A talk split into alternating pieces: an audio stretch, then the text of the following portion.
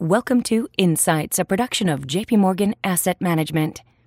Insights is an audio podcast that provides perspective on the opportunities and uncertainties facing investors today.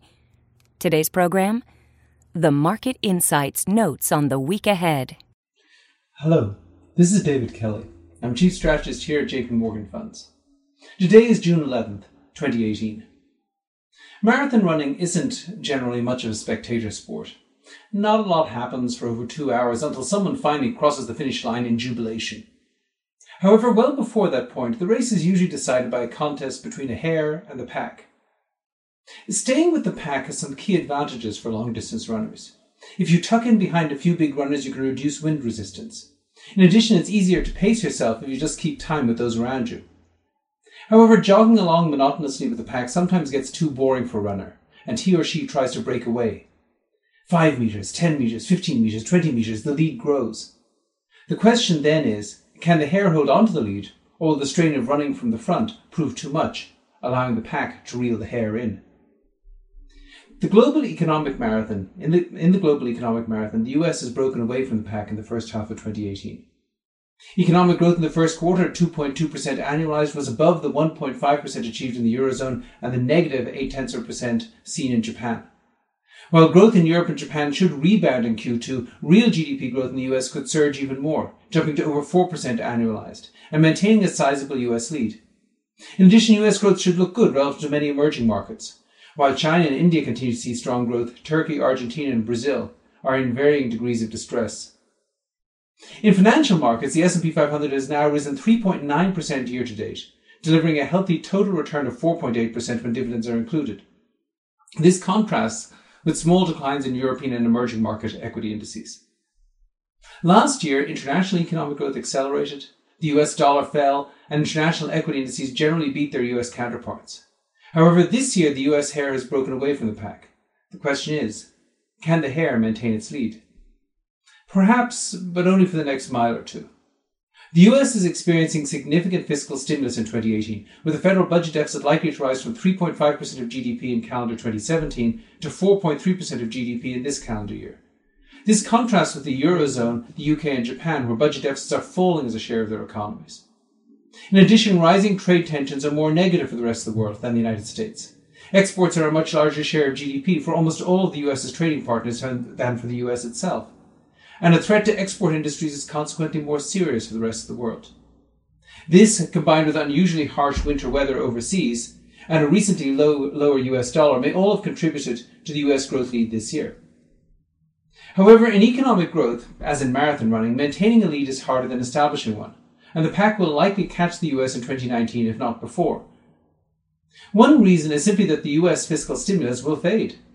The best quarter for tax cuts, or putting it another way, the worst for US Treasury tax receipts, will likely be the second quarter of 2019. Beyond that point, barring further tax cuts or spending increases, the federal government will tend to be less supportive of growth. A second reason is that US monetary policy is gradually getting tighter. Numbers due out this week on consumer prices, producer prices, import prices, retail sales, and unemployment claims should confirm that the US economy is overshooting the Fed's growth target undershooting its unemployment target and has now reached its inflation target. In this environment, the Fed is likely to raise rates at this week's FOMC meeting, as well as twice more this year and twice further in the first half of 2019. The cumulative effect of these rate increases could push the 10 year Treasury yield above 3.5% later this year or in early 2019. In an economy now conditioned to very low interest rates, this increase in long term rates could slow the housing market and the economy overall. A third reason is the US is running on fumes in terms of labour supply. The unemployment rate is at its lowest level since 1969. The working age population is growing by less than 5 tenths of a percent per year, and legal immigration appears to be falling. While stronger productivity growth could help, the reality is that in the absence of structural change, US potential economic growth is probably still below 2%. And when the unemployment rate uh, hits its effective lower bound, which is still likely above 3%, US GDP growth will have to fall back relative to the rest of the world.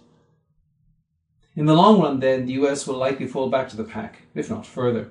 Because of this, and despite impressive short term US statistics, it will be important for investors to make sure they are at least as invested in the pack as they are in the hare.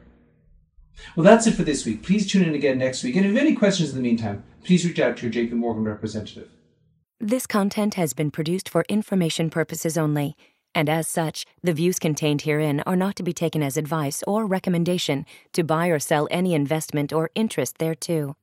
Reliance upon information in this material is at the sole discretion of the recipient. The material was prepared without regard to specific objectives, financial situation, or needs of any particular receiver. Any research in this asset has been obtained and may have been acted upon by JP Morgan Asset Management for its own purpose. The results of such research are being made available as additional information and do not necessarily reflect the views of JP Morgan Asset Management. Any forecasts, figures, opinions, statements of financial market trends, or investment techniques and strategies expressed are those of JP Morgan Asset Management unless otherwise stated as of the date of production. They are considered to be reliable at that time, but no warranty as to the accuracy and reliability or completeness in respect of any error or omission is accepted. They may be subject to change without reference or notification to you. JP Morgan Asset Management is the brand for the asset management business of JP Morgan Chase & Company and its affiliates worldwide. JP Morgan Distribution Services Incorporated. Copyright 2018, JP Morgan Chase & Company.